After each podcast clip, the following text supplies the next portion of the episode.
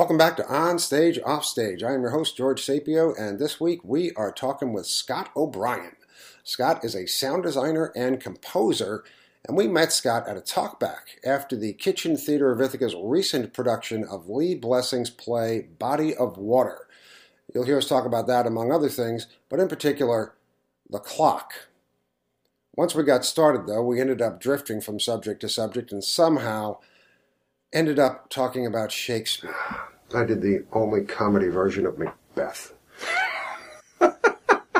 I have friends that would argue that they are all comedy versions of Macbeth, but you know, it depends on what you do with the effects. You know, if you if you sort of enjoy it. It needed a couple of laughs. Honestly, it really. I mean, it's it's a great play because it's short and it's bloody and people can follow. But it's a black evening in the theater. I oh mean, my well, gosh! You know, it's just it's it's well, it's it's got the things that theater really needs, which is deaths on stage.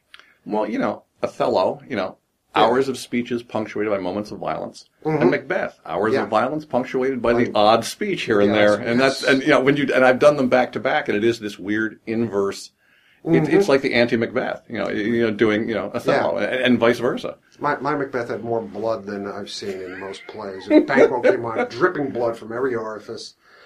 And, you know, it's Malcolm, no, not Malcolm, Duncan with go get him surgeons. This is after he actually rips the guy's arm off and he's left holding his bloody arm. And he hands it back to him and I'm like, and people are like, you can't do that. Like, Why not? Sure you can. She, the playwright's dead. You can do whatever you want. I've done. I worked for uh, American Globe Theater in New York, Mm. 15 seasons until they closed this past season. They they'd done 25 years and had decided that was enough in New York, trying to sort of keep it together. Um, and did a ton of like most of the Shakespeare I've done, I've done there, and they were lovely people to work with. Uh, but we did. I, I got a call from the artistic director to do Titus, and Wow. which, which is a horrid play. It is a hard I mean, that's a, that's a badly written play. The motivations make no sense. People change sides, and nobody goes, "But let's kill him anyway." It's, it's like Shakespeare had got drunk with Tarantino. Yeah, yeah. But I'd always wanted to do it because you can do all of these nice effects, and you can do stuff with uh, you know, just scoring it musically. There's Yeah. so much fun with it. We had a blast. We scared the hell out of people with it because it, it was a 99 seat house, relatively steeply raked, so you were close to the action. So there Uh-huh. wasn't like gouts of blood flying, but it was close enough that you know the whole thing with Livy and the tongue and the hands Right. was close enough that you could get the front rows to back up a little bit. It was like our job is done. It was oh, it was great fun.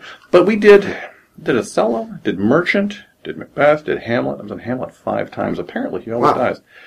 Um, but but done you know sort of the major canons and had a blast with them because not unlike being here, audiences were smart. They came looking to be challenged. Yeah. Um, he was doing uh, the first folio editions, and so everything was very rough and ready. It was not stand and declaim. There was it, like people were in motion while they spoke. There was none of that walk or talk thing. Right, right. Um, when they did Henry V, which was great fun, he calls me and says, "Hey, we're going to do Henry V. I, I got to ask for a favor." Sure. So you know the Battle of Agincourt? Oh. Yeah, yeah. Well, I have 20 actors in the cast total. Great. I need you to be 15,000 Frenchmen. Got it. If I give you five minutes on stage, mm-hmm. can you can you sonically choreograph the Battle of Agincourt? I have no idea. I'll get back to you. And built this enormous thing that with their actors and their combat coordinators, Yeah. we were able to do in five minutes on stage, and I got to be all the French.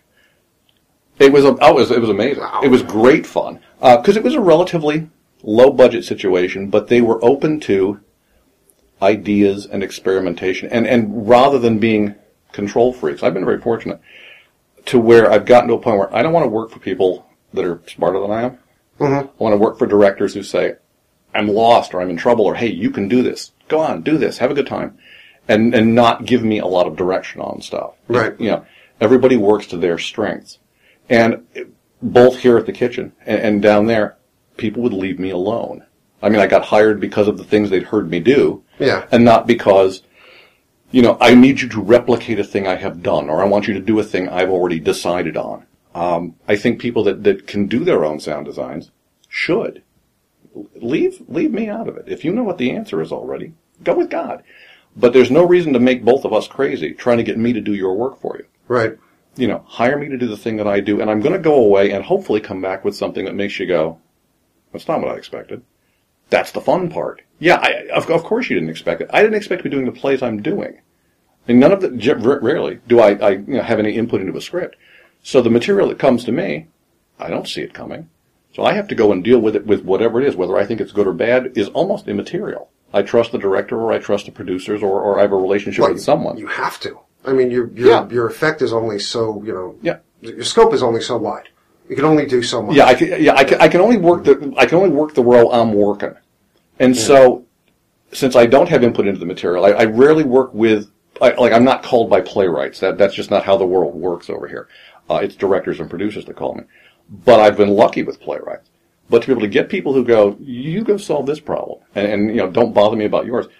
I won't tell you how to direct. Don't tell me how to write. Let's see what we can figure out. Right. You get this nice free associative thing that should be unexpected. It ought to be surprising with the intent of working for the actor and working for the play.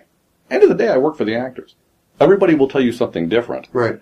and there's a lot of different approaches. And well, of course, it's the director's vision. not in my world, it's not. It's really not. If there's not a collaboration, one of us needs to leave. I'm responsible for the guys on stage, and since I'm the invisible man, as are the rest of the designers I work with, Yeah. we're all responsible for the guy who goes out there and will show you his ass. That's the guy I'm worried about. I'm worried about the people on that stage all the time because they're the ones telling the story. I, I'm I'm not in this business because I am trained in theater. Yeah. I'm in theater by happenstance. Uh, I was a concert musician Okay. and uh, was playing in the Knitting Factory and, and at La Mama and doing shows in New York, and uh, had started out as a guitarist and you know, had bands and stuff and, and did things. Um, gravitated towards acquiring instruments because I was discarding musicians and picked up keyboards and basses and drum sets and learned. And I play a, a multiplicity of instruments and would do concerts. And I figured out in the in the middle of a show, unfortunately, that I hated concert performance that I, I did not enjoy being in front of people. I did. I, I, I'm not uh, a visual or an engaging performer. I'm too busy trying to play the music. Right. And uh, I quit. And um, I came off stage from a thing at La Mama and when I and, and spoke to my wife and said, "I don't do this anymore." And she went, "Fabulous," because I, I mean, hock up to here. What are you going to do? I said, "I don't know, but I don't do this." And a friend called the next day and said, "You know, you write for theater, don't you?" And as all good artists do, I lied and went, "Yeah, oh Yeah. yeah, Oh, yeah, I haven't been in a theater since high school." I can ride a horse and speak Swahili. You yeah, betcha, uh, yeah. While tap yeah, dancing? On exactly. It, on Mhm. it. Sure. Well, I'm, doing a show off Broadway, and this was before Theater Row was cleaned up, so it was still Theater Row, the slaughterhouse. And Exactly. Yes. That, yeah. the, the, Beckett, when you thought about going into the Beckett. I'm doing a show, would you score it? Sure. I had not been in a theater since high school. Um, went down and saw the, the play, so I got a script. Uh, it was terrible. Uh, I scored the show. It was terrible. I have written from theater from that day to this, and I have never been on stage again. And that was almost 25 years ago. Do you miss it at all? Intellectually, occasionally, I get the idea of, I should go back and play with people. Because I used to go and play with friends at CBGB's when they would do stuff. We would do all kinds of stuff. Yeah. Because I was part of a, a composers consortium that Ellen Stewart put together at, at La Mama. And, and we all sort of grew up playing everybody's stuff. And, uh, because it was in the 80s and it was when you could do that, when those places were available. Yes. I And, uh, remember that very well. Yeah, you know, I mean, like like the Lower East Side was really dangerous, but the spots that were safe haven, basically, Ellen Stewart ruled the Lower East Side. Yeah. I mean, I mean, she she made it safe for a lot of artists to go and play their trade. Do you remember the Great Gildersleeves? Oh yeah, Oh yeah. oh yeah, Oh yeah. all of that, all of that, all of that stuff. Yes. now that we've all betrayed our ages, um, you know, so for me, I got into theater because I I, I, ju- I just as I say, luck and happenstance. Um, intellectually, I miss the performance once in a while, and I have done live scoring of theater, and and would and I'm, I'm chucking around the idea of trying that again, but. I don't want to be the thing you're looking at. I'm not the important thing. I, I love to score for dance, perform for dance. When Rachel Lambert was uh, choreographing in New York was the same time I was doing concerts. We never worked together, but we've been in the same room more than once over the years, and, and, and only met formally here. Only met formally when I got up to here last year. It's a small world. But it, re- it really, really, really is. Well, particularly in the performing arts community, Yeah. like New York City was in And Rachel 80s. gets around anyway. By the way, this is Rachel Lambert, the artistic director of the Ithaca's Kitchen Theater. Yes, and, and, and my, my current benefactor One of the hardest working people in show business. that you will ever see. Absolutely. Um, so I, I think about going back and playing once in a while because it appeals to me intellectually. Mm-hmm. I, I don't see myself doing it. And, I, and I don't see myself never ever doing it again because Right. that's not how my life works. But I've managed to get away from it for 25 years and I don't miss it because the thing I like is I like sitting in the dark playing the piano. I like figuring it out. I like the scoring. I found I was good at sound. I like the, the, the specificity of Yeah. it. I like the worrying about the little things because the longer I do theater, the more I, I sort of go through this. I'm finding that I can reduce what I'm doing and have a more profound effect. Um, I've always had a real minimalist approach to composition.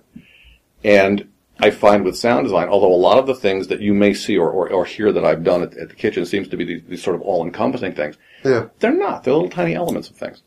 So there were there were elements in the body of water, little tiny things. Which I want to get to. Sure. So glad you opened that door. Sure. That's where we met. yeah, I, I was freezing half to death Ah. that show. Yeah, Yeah. sitting at a, a Felicia's Atomic Cafe, Exactly. talking you know, half frozen to death. Yeah, the sound design struck me during that, and I usually listen for whatever I can sound design wise because I'm that kind of geek who sits in the back and tries to see all the tech that's going on because that's where I reside. yeah. You're the people we hate in the audience because I do Yeah. the same thing. I'm the reason. I'm the reason I don't go to theater more because I sit in there and I deconstruct it, Mm-hmm. and I don't get what you, the artist, are trying to communicate to me because I'm too busy trying to see how you did it. Well, it's I'm, I'm guilty it's of that. the it's the curse of I'm- I'm- the designer or the creator, and it is. Yeah, we, we all do it. Most of my friends and my wife will tell you that I am the worst person to go see a play or a movie with because I am a playwright first, and I consistently look to see if the text is perfect. Sure. And if the text is not perfect, oh boy. Okay. Because you can't Um, get it out of your head. You can't get the, that, that hiccup out of your Mhm. head, and it ruins the rest of the night. It absolutely Yeah. does. Yeah, it's it's like the princess and the pea, and I am such a princess when it comes to this. But you, you have my complete sympathy 'cause I, I Uh. get it. I completely get it. So I'm watching a body of water, Mhm. and there's there's a couple of directions I want I want to come at you from this, but let's let's go from the beginning. Uh huh. You get contracted to do a body of water. Yep. What is the process? All right, this is this is for the audience who doesn't know how to deal with a sound designer, Sure, who hasn't sure. worked with a sound designer before. Mhm. We've got the show Lee Blessings, a body of water, and rather than going into the details of the show, Mhm. how do you approach this? How do you attack this play? How do you make sure that what you do worked? Is there a difference between a play that you already know and a play that you don't know? Actually, no. Okay. I, I mean, and, and you'd think there would be because I, I guess for for Rachel going back and doing the, the play we're beginning now, uh, swimming in the shallows, Right. having done the show ten years ago, I think there are things that, that a lot of people will bring back from it uh, that you look at as a director and sort of revisit certain ground. Yeah. Um, I, I mentioned I've done a lot of Shakespeare. I've, I've done Hamlet five times uh, for different companies, and you know there are things that change and things that don't. Right. He always dies. He always I, I didn't mean to give that away. In Spoiler fact, alert. In fact, they all die. Um, but that's Shakespeare. Except Horatio. What? And Fortinbras. Um, now, but the casting changes. So what I do, uh, I, I read the script first, uh, whether it be for Shakespeare or for uh, uh, A Body of Water. I get the script and read it, and having never been an actor, I don't read it the way actors do. I don't read it for the information actors get. I read it for entrances and exits. Is there music here? Is there sound here? What is the playwright specifying or not specifying in terms of sound? And I make a quick checklist of just stuff that says here, here, here, here, here. And this is what I think the shape of the design looks like mm-hmm. based upon the roadmap of the script. But I don't get a lot of information out of it past that because I'm not an actor. So I can't tell you if it's a good or bad play. I have to rely you- on somebody. Do you follow the script? I mean, when there is a sound cue listed like lapping waves come up in the beginning, do you always follow something like that or do you make your own decisions? That's a conversation that I'll have with the director. Um, usually, I mean, interestingly, there's less of that these days. There's less of people indicating any kind of, of sound at all, and it becomes more a case of we know you know. At this juncture, design has become um, developed enough that I think you you are sort of expected to read into these things. Okay. Now, a body of water, having said all of that, is incredibly specific. It says certain things. Right. And it says things that make no sense when you first read it, or when you first hear the play read with actors, because um, uh, there's, there's car horns, uh, car doors that close. Someone walks into a scene, car door closes. Now they're inside a house, and there is a third party outside the house, and what you hear is car door, and then that person is in the house. Right. Now, to me, when I read that, here's what I do as a designer.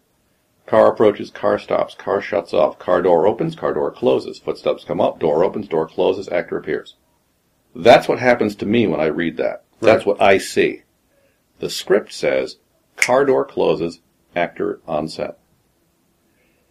And I'm talking to the director, who again I had not worked with previously, and we find out we're at completely different ends of this thing. And partially because we're in different parts of the country emailing each other and we have no way to sort of have this kind of communication where you're face to face. And we both understand, having finally met, that neither one of us does mail real well. Once we get in the same room and go, you know, this is what we're seeing here, we have a very short conversation in which all of these elements I've built, I throw away.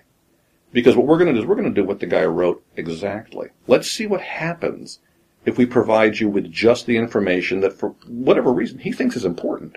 So the scene is progressing, car door closes, Yeah. actor comes in. Because there's a whole different discussion about what the playwright specifies Mm-hmm.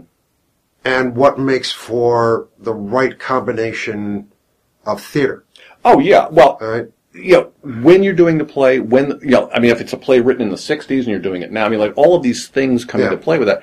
With this, for no reason other than, once Michelle and I were in the same room, there was this light bulb moment of, oh God, we can do this. Let's, let's just see what this does. Because it is a, for those of you who did not see the play, it's a very impressionistic, very strange piece of theater. I It's almost it- like a Hopper painting. it, it, it's a challenging piece that everybody we've talked to, it sticks with them long after it's done Yeah. because you're not sure about a number of, of important elements in the play. You're left to decide them for yourself. Um, once we decided to sort of take the shorthand approach and do what Blessing said and nothing else, everything took on a greater importance in terms of a design element. Nothing became throwaway. It wasn't, oh, and whatever door you want to have open or close. There are no doors. There's a car door, person enters. The only way we, the only places we differentiated from that or deviated, uh, at the top of the play there, looking out at this vista, and so I added sort of environmental and nature sounds. They are not specified in the script, but not so much were they there for any reason other than you want to cover the sound of the theater. You want to cover the, the physical plant of the theater. I mean, because you hear dimmer noise and there's air conditioning and there's all the junk that physically is in the building. Yeah. And I need them to be in this lovely house looking outside. So all I can do is mask it. And the best way to mask it was to put this vague sort of birds and the breeze and things happening at a distance. And it's happening behind the audience. So it really is for the audience to hear. And as, as I understand it from both productions, both the one we did here and the one we moved to Geva in Rochester, Yeah. the actors never heard the environment. They couldn't hear it. The way we built it, the audience got it. Yeah. And they're reacting to something. They're trusting. And it was a funny discussion. We believe you're telling us it's out there because we're making that gesture and saying, oh, it's lovely and I can see it. But we never heard any of that stuff. So we built an environment for the audience, basically, to mask the reality of the theater. The other thing that's in there, that's mm-hmm. not in the script, is the clock. Okay, that's another thing. The You clock. and- You and I, we talked about that Oh, yes. at Felicia's, and you, I, if, if I'm correct, you claimed that that clock was constant through most of the play. No, it was constant throughout the entire play. Okay, Yep. I didn't hear it. Right. I only heard it at certain spots. Yep. Okay, so I, I'm assuming the sound was turned way down at a certain point and then brought back up. No, No. it was a constant sound. It was a constant sound. What what it is, I will swear there were moments of silence in that play where I heard nothing. That's how hard you were paying attention. That that's that's all about the audience. A lot of, of design, a lot of sound design, is not about showing off. It's not about craft. It's not about serving the piece. A lot of it is about moving the audience from place to place. Well, it's, it's the It whole is. thing is audience Yeah. manipulation. I mean, I mean, yeah, well, yeah, but as baldly as I can make it. Right. But what I'm finding is, is the longer I do this, you can do it much more subtly. I mean, it used to be when I, you know, I started doing Shakespeare. You know, when you wanted, you'd have to hit him with something really heavy, and it's gotten to where I have this clock that I occasionally use in internal scenes, and I've had it for 15 years, and it's just a clock ticking. There's nothing magical about it. And said to the director, "Look, time has to pass here." It does not specify. And I know we set up a rule. We're not going to play with any reality outside of what the playwright is, is prescripted. But I'm going to put a clock in this thing that you're never going to hear unless everybody in the room is not moving and there is no dialogue. And given you've seen the play, Yeah. there are three, maybe four instances where that occurs in the entire evening because someone's always in motion, someone's always talking. It is a very fast, complex piece of theater. So I build this thing in and I make it smaller and smaller and smaller and smaller. And then put it in parts of the theater where, depending upon your seating position, you hear it or you don't.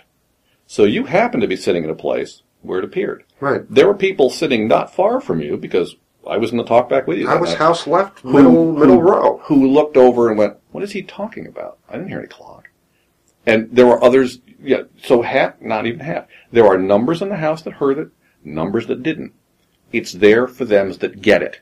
Um, the kitchen is the kind of a physical space and a physical plant where you can almost design for, if not individual seats, but sections. I can put things in space in certain places. So you were in a good spot. Um, you could have easily, by happenstance, been on the other side and gotten nothing. And wondered what the hell they're talking about over there. What clock are we talking about? Yeah. The clock ran through the entire show. From the minute the first music cue ended, that clock ran until the bows. And I know where it is, and it only appears four times to me. Uh, we were able to achieve pretty much the same effect at Geva, which is um, in Rochester, rather than being a thrust stage like the kitchen is, where audiences are very heavily invested on all three Yeah. sides. Uh, it's a strict proscenium. And so we wanted, I wound up taking a three-dimensional sound design and converting it to two dimensions, which is exactly as hard as I just made that sound. Um, because, because the things you build at the kitchen, uh, you, you design the show, I take that back. You compose the show in the studio, and then you implement it, the reality of that design in the theater. In the case of the kitchen, Right. I had speakers all over the place. That, that's a whole other thing too. Mm-hmm. All right, now that you bring that up, which I hadn't even considered, and I should have, Mm-hmm. but proscenium stage versus thrust, Oh, yeah. Mm-hmm. versus needle thrust, versus you know a 360 stage. Okay, this is an entire element of not just coming up with the clock, the birds, Mm-hmm. the door. Okay, but how you project that and again, something I hadn't considered, which parts of the audience would receive this information and which parts of the audience might not. See, to me, as, you know, just, I'm, I'm, you know, I'm just a director or something like that, okay? I wouldn't think that, that I would only do it for only parts of the audience. But as you're saying, parts of the audience heard the clock, parts of the audience didn't. And that's an element that I had, again, I hadn't considered. But building the sound for a p- specific kind of theater, that's got to be fun. Well, that's the that's the challenge, and a lot of it's physics. I mean, the good news is some of it's just physics. It's the law, you know. So you got to kind of work with it. Um, part of it, part of the implementation of the design, a thing like the clock that appears some places doesn't appear others. That's an experiment. To be perfectly candid with you, um, when I started designing, you know, you worry about making sure that everybody in every seat gets the same show, and you figure out after a while and for me a long while because I'm a slow study, that the guy sitting next to you is getting a different show than you are. It doesn't matter what you try to put in front of them. Everybody processes the information different. You, for example, are deconstructing the show, whereas your seatmate is going, "That's the most amazing story I've ever seen in my life," and they and they're not. They don't care how it's done. Right. So nobody hears or sees the same thing. And so I stopped worrying about blanketing the audience with stuff because they're not going to get it anyway. And it, it, it's nobody's fault. It's, it's just the way humans work. So rather than that, I could concentrate on what I wanted the sound to do as much as possible. Let the, the surprise aspect of it, the clock appears, the clock doesn't appear. Let that be an important element. I like the chance element. I like the, the idea of, you know, in theater, we're trying to control every inch of the thing because we want to make sure everything happens perfectly. And we have voluntarily chucked in a random element. Just cause. And it literally is just for that reason. It's not because I'm, I'm trying to show off or be smarter or, or move the story forward. It's just a case of, that's the coolest damn thing. Like, Why not? Look at that. That's amazing. And the fact that I have actors on stage who trust me and, and, and you know, my colleagues enough. To never hear the thing we're talking about. You know, what clock are we, ta- like, what clock are we talking about? Come out here and I'll show you. But they go back on stage and go, you know, it's gone. Yeah, I know. It's not about you. It's about what I can do for the world. But it's not, a, it, it, in How this do you instance- cue that actor? Because you've got that clock going, and Mm-hmm. they can't hear it on stage. Is that something that the that the director Well, the- engineers at that particular point? Well, in this case, it's not cued to an actor, or the, rather, the actor is not dependent upon it. Right. They have to sort of trust If they can't there. hear it, Yeah, they have to trust it's there. All we did when, when I programmed it was opening music ends, and as the opening music is ending, the clock starts. And Mm-hmm. because there's already music playing, you don't hear the clock. right. And so what we found was because of this, the, the momentary stillness of the piece, that clock was literally wherever they determined it was going to be. Like there's a point at which I have to set the thing free. I know there are gaps and it will be heard. I don't actually know where. Now, because they were very, very good and very concise and very professional actors, Yeah. it got to where, there it is. And I could see it every night because they would hit the same point and Yeah. everybody would kind of, but they weren't doing it so the effect was revealed. They're doing it because that's what they do as actors. Right. I just happened. They were to outstanding, by the way. stunning. Yeah. Stunning. That was a very difficult play. But they they were able to reveal this element without knowing they were doing it. right. Um, it it's a very odd way to design. But I, I given the nature of the room and the fact that there are so many angles and places you can play at the kitchen when I first got there, you know, uh, June of last year, um, thought, oh my God. And once we started laying speakers around, I have things going in directions that are completely counterintuitive because most of what you do with design is a bank shot. Uh, it's not. How I want. bank shot? Uh, I don't want the sound coming directly at the audience Okay. because then, because then what happens? You mean a physical bank shot? Yeah, Okay. you know, I mean, I whack it off a wall and it goes over there, and eventually it shows up where I need it to be. Because if I point the speaker at you directly, your brain can find it in space. Right. And since all your brain does is make order out of chaos, what happens with stuff that you can point in space is it keeps going, got it, got it, got it. Yeah. And you lose all this information. Um, the best examples uh, are, are ambient effects, uh, rain or, say, uh, surf. Okay. Because when you go to the beach, after about 10 minutes of being at the beach, you don't hear the surf You don't hear anymore. it anymore, yeah. Because your brain can't find it in space. And yet, these are the things that we buy on CDs to calm ourselves down. yeah. And you listen to them consciously. Yeah. The reason you can find them is because they're playing out of two speakers. But if I put speakers all around you and balance it correctly, Right. eventually your brain throws it away. It's like Because- a home theater kind of thing. Yeah, because when your brain can't find it in space, it chucks it. And it goes on to the next thing, it works. And so when somebody says to you at the beach, God, that surf is loud, all of a sudden you can hear it again. you, yeah. So if you can put up enough speakers or place them discreetly enough and level them, get the get the volumes Right. discreet enough that you can't locate it in space, it assumes the posture and the level that it does in reality. And so you're aware that they're at the beach, but it's not a scene about the waves, it's a Right. scene about people at the beach. I'm going to date myself again because this is what quadraphonic sound was all about. Yeah. Yeah. yeah. absolutely. Now, with the advent of computer technology, because I have done this with reel-to-reel tape, talk about dating yourself, um, but doing it with computer technology, yeah, it, it, what we That's refer just to, retro. that what we refer to as the, the dark age, the bad old days. Um, but being able to do this digitally with computers now, I can lay as many speakers out there as I can get an output to. So in the case of the kitchen, I routinely use 10 loudspeakers around the space for all kinds of things. Some of them are specific point in space elements. Uh, a phone rings here. So there's a speaker there for, you know, for the phone Yeah. to come out of. But a lot of other stuff, I've got stuff up in the flies. I've got stuff up in the grid. I've got stuff over stuck in corners, bouncing off of aluminum plate to try and move it in space in a way that it is not identifiable to you as a listener sitting in those 99 seats where it's coming from. I don't need you to always know where it's coming from. It needs to be there. Right. And that's not the same thing. Because the minute you can find it, now you're not listening to what's going on on Exactly, stage. yeah. But if I can wash the room with it, then you then you're forced to listen because your brain will stop trying to find it. I worked with a director years ago. I was an actor at this particular point, and I was Mm-hmm. listening into what the director was discussing, more or less yelling at the sound designer. Um, and the sound designer had come up with, and I can't remember exactly what the element was, but I do remember the director, who I normally respected in, in most in, in most instances, basically berating him, saying, "What is the subtext for that particular element?" What are we supposed to get from that? What is this? I'm, and I'm sitting there, and, and and there's almost froth coming out of out of this guy's mouth, and I'm thinking, sound element, subtext. I thought subtext was only for, you know, lines that I couldn't understand. Mhm.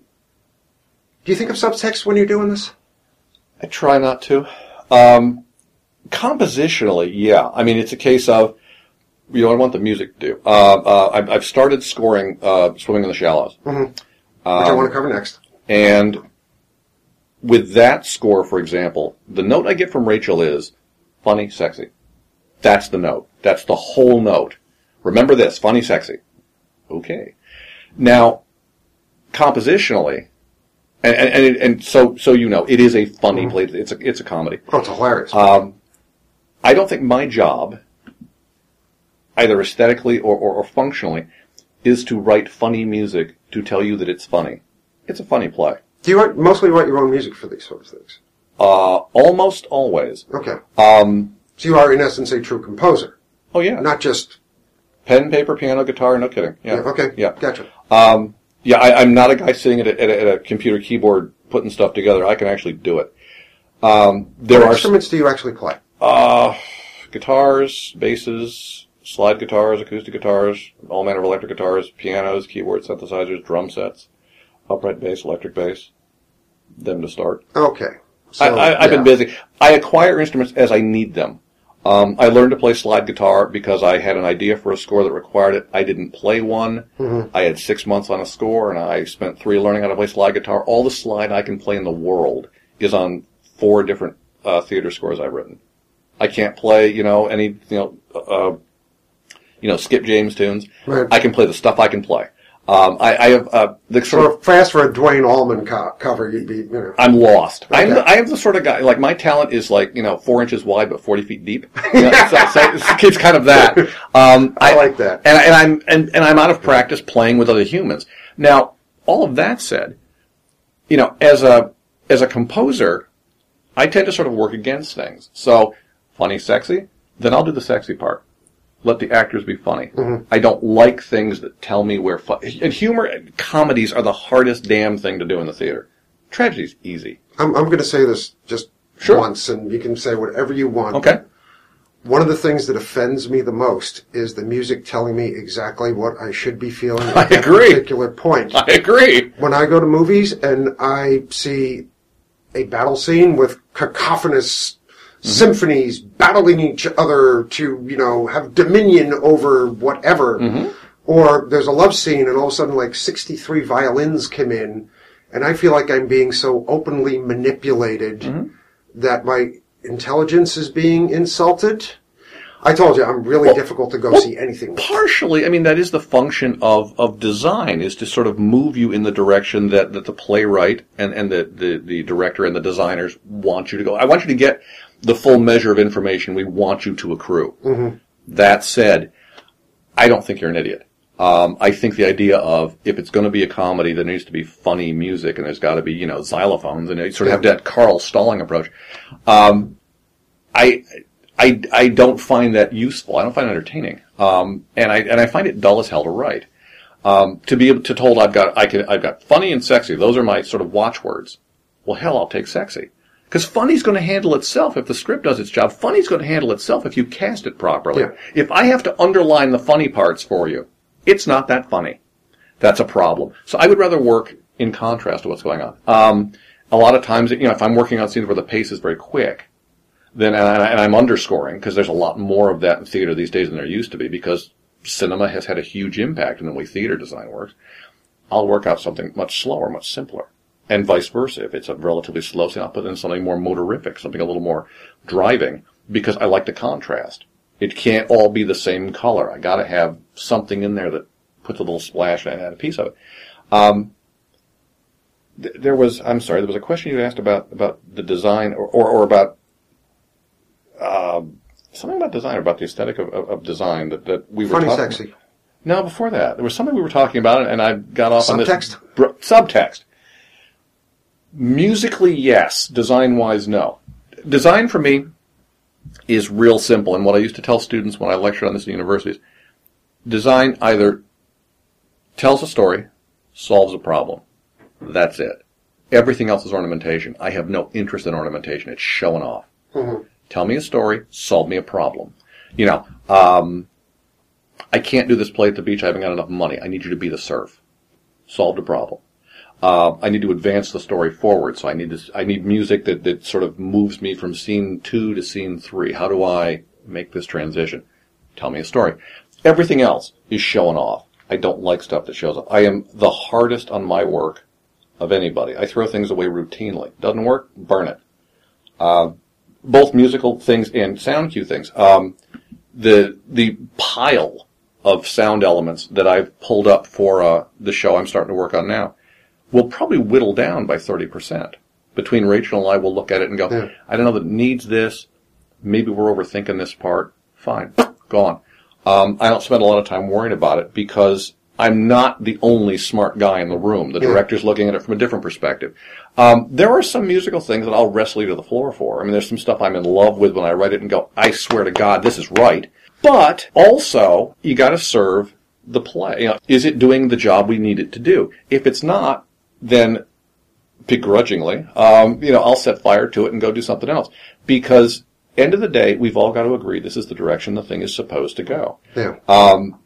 I had a completely different idea for swimming uh, for a, a, a body of water. I mean, I had a whole other concept in my head before meeting the director, and we had a long, unpleasant conversation online about it. That because I'm in tech, she's in tech somewhere else, so you're already thinking about another show, and I'm writing these terse, nasty emails, and I'm thinking we are not getting close to anything that's going to be productive. And I had never better. We get up here for the first reading. Um, I, as I say, I'd been in St. Louis got off the plane, got in the car, and drove to Ithaca. Uh, got up here and met her, and a lot of it fell away in five minutes. It was a case of, oh. Well, you were no longer both in tech. I mean, that's well, a high that's, that's part of it. Yeah, that, that is Yeah. truly part of it. And, and, you know, we should just not be allowed to use the internet when we're in tech. Her, her idea for the, her concern about the play was a body of water. One of the things you actually don't hear in the play is water, uh, other than a minor rainstorm. Yeah. They're surrounded by water, but it is at a distance and a remove. You never hear it. Mm-hmm. So it's it, they're sort of on this island, metaphorically and literally. So wanted the music to have this sort of underwater quality. And so rather than going with the scoring instruments that I had planned on, I went back and wrote the whole thing on piano. So everything that you heard in a body of water was Yeah. You know, it's processed in this very underwater, very sort of laconic kind of sound. There's nothing terribly, you know, fast about it. It's all just There's kind nothing of jarring in there. no, it's all Yeah. very kind of, you know, just sort of floating. Um, and I, it was not how I saw the script. And once I started playing it, once I started writing it, one, it was fun. It was interesting to sort of approach it from that perspective and to see what it did in rehearsals, to see how it affected the actors. Because I'm trying to get material to actors as quickly as possible for them to use in the rehearsal process. Uh, it used to be you would um, not deliver music or sound effects until tech. So I have had in previous years actors come on stage and go, I'm sorry, wait, that's the music I come into? Yeah. And that's not the conversation I want to have to have in the middle of tech where the clock is ticking. So, to Been there myself. I hate that. yeah, so to be able to get stuff to stage managers early and let them work with it in rehearsal. so by the time I get there, all I'm really doing is putting it in the proper place in the th- proper, proper place, pardon me, English, in the theater and make it larger Yeah. they know what's coming. There's no surprises. I, I, I don't think it's reasonable, given what is on their plates, to go, oh, and by the way, did I mention there's going to be ragtime? You know, that, I, I know it used to But work. that changes my delivery of the entire next exactly. line. Exactly. You can't do that to I, where I learned to be concerned about actors, because not having been one, I sort of don't get it. Uh, and for a long time, I used to sort of joke that I think of actors as microphone delivery systems. They're a way to get my things around the stage. I was doing a Shakespeare production. I just heard the audience pick up weapons. I have, I have no doubt. And, and let me say that, that I have backed off from that position by having worked with actors in Shakespeare and I had written a piece and I find, and, and, and when we're not playing the music, there's this lovely delivery and he's crossing the stage and it's mellifluous and musical and all the things Shakespeare should be. And you put the music under it and he starts to speak and move in time to the music. And all of a sudden it's William Shatner. And oh my god and and we, I mean, we were dumbstruck and you know you can either say and you cannot say to an actor and i tried that thing quit that Yeah. because it get there there were musical people it got in their bodies and they couldn't stop the way to stop it was other music and you either have the tantrum as the artist and go, but that's what I wrote, it's my intention, it's my statement, I stand by it, and you're going to have to just modify, or you go, oh my god, I'm going to get this guy killed on stage, not to mention the rest of us. Can't have it. Yeah. So I learned to throw things away early and, and respect that there are a whole series of processes going on with actors that I cannot begin to get my head around. And I don't want to. So if I can make their lives easier that way, done. So you've, you've got to be responsible and Yes. responsible. Since we started talking about water, and you mentioned that your next play is Swimming in the Shallows, mm-hmm. you got scenes with a guy and a shark inside a shark tank. Well, actually, a shark inside a shark tank. I hope I said that right. What kind of design problem can this represent? Because Well- honestly, I saw this play the first time, and I realized there's a shark inside of a shark tank, and a guy on the outside, and they're both falling in love with each other. And I'm still trying to wrap my brain around this one, but Well, um, I'm a I'm a real tech bunny. So when I read the script, and again, not having been an actor, I read the script. I'm assuming here we are in the 21st century that it's you know projections and a projection of a shark and a water thing and all this projection stuff. And I come in for the first reading of Lonely Planet earlier this season, and I'm talking to one of the interns, and she bursts out laughing. I went, no, it's a guy with a fin. I went, I'm sorry, it's a it's a what? It's a guy with a fin. But it's not a pro- what? And I thought she was kidding. And they're all hysterical because you know you idiot. It's a guy with a fin. So I, I I quickly regroup and start to think about well, hmm, guys, fins, okay.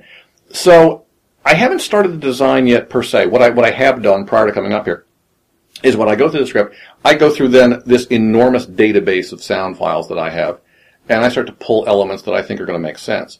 So I have a bunch of sort of underwater swimming kinds of things. So, so just as a as a rough idea, um, in the, the the scenes where the shark is just sort of swimming in the tank, and I have to see this myself to see how this works. swim, swim, swim, swim, swim, glass, glass, glass. glass. Yeah, I, I have to see how that actually is manifest because it's because it's hysterical when you read it. I mean, I'm watching the guy do it, and it's almost like the less you do, the funnier it is because it's just so absurd. But I think what I'm looking for is is kind of a because I if I had the budget and the time, I would treat the voice. I would mic the guy and treat it so I could put that voice underwater, Be, just because it would be a fun exercise Yeah. to do. Since we can't do that, um, what I think is is going to happen is there will be this sort of underwater uh, uh, surround environment around him that he will move through. That with a little careful programming, I'll be able to control. So when he makes the turn at the glass, you'll hear the water shift a little bit, and it'll come back. And you know, one in ten people will get it, but it'll make me smile. And, and- and that's really all that matters. it so much is. I mean, uh, uh, what we do creatively is pretty much about all of us being 10 years old and going, let me show you this thing I can do. Come here, come here. I'm going to show you this cool thing. This Oh, is the cool thing. You got to see this. That's all it's about. Why do you think we call it playing? well, that, that's, that, and that's the point. The idea that, you know, I'm making some grand statement. It's a guy with a fin. I am just trying to make it graspable, understandable Yeah. to an audience who are not going to see it the 50 times I'm going to see it. They're going to see it once. And I need them to go, what the hell? And in as short an amount of time as they can. Yeah. So they don't miss the important information of the play. And then how I do it, that, that, that's the impossible fun part. That's where the rest of the logo comes from. That, that's the trying to figure out how do I get a guy in a shark fin walking across the stage to appear to you as the audience as a shark underwater making that turn and doing this endlessly? How do I make that clear that that's what this is? That's the impossible fun part. Sounds great. That's the challenge. If there was one thing you wanted to tell the rest of the theater world about sound design, Yeah. what's the most important thing you can think of to tell them? that Tony Award thing doesn't make any difference. that it's not. It's n the, the idea that we're we're competing for prizes. And I know, and I had friends call me when this came up and go, "Oh my God, that's awful!" And we, and we, we support you. Sign this petition. I don't care. I'm not in the competition business. I don't care who wins. I don't care about nominations. I do the work that I do as well as I can do it mm-hmm. because it makes me happy. From time to time, it makes me money, but mostly it's because it's how I'm wired. This is what I do. Yeah. I don't care if I get awarded for it or not. It's, it's nice when the reviews, and I won't lie, when the reviews come in and they, and they say your name and it's nice, it's a good thing. Oh, it's a very good thing. Yeah. But the most important thing I can tell you about sound design is, or about any artistic endeavor is, I stand by the work. I stand by the work. I don't care if nobody else likes it. I stand by the work. if we do this show and it gets killed, Lord forbid. Hmm. But you know, they come out with long knives and there's not a review that says it's good. I stand by the work because it's all I got. At the end of the day, Yeah. that's all there is. I stand by the work. That's what I would say. Excellent. How can we find you in case we want you to like design the sound for our next play? I, I have a very minor presence on Facebook. Uh, I'm on LinkedIn, which is easier to find me because it's it's a slightly more, arguably, a slightly more professional presentation on, Yeah. on LinkedIn. Um, frankly, any of the places that I've worked, I mean, Rachel has been very kind and and, and very helpful. Um, if you contact the kitchen, if you're looking for somebody to design impossible things, I know they would be happy to put You're you in touch dude with to me. do it. They would be happy to put you in touch with me. Excellent. Scott O'Brien, thank you so very, very, very much for being with us today on On Stage, Off Stage, and I cannot wait to see Swimming in the Shallows. I can't wait to do it to see what you're going to see.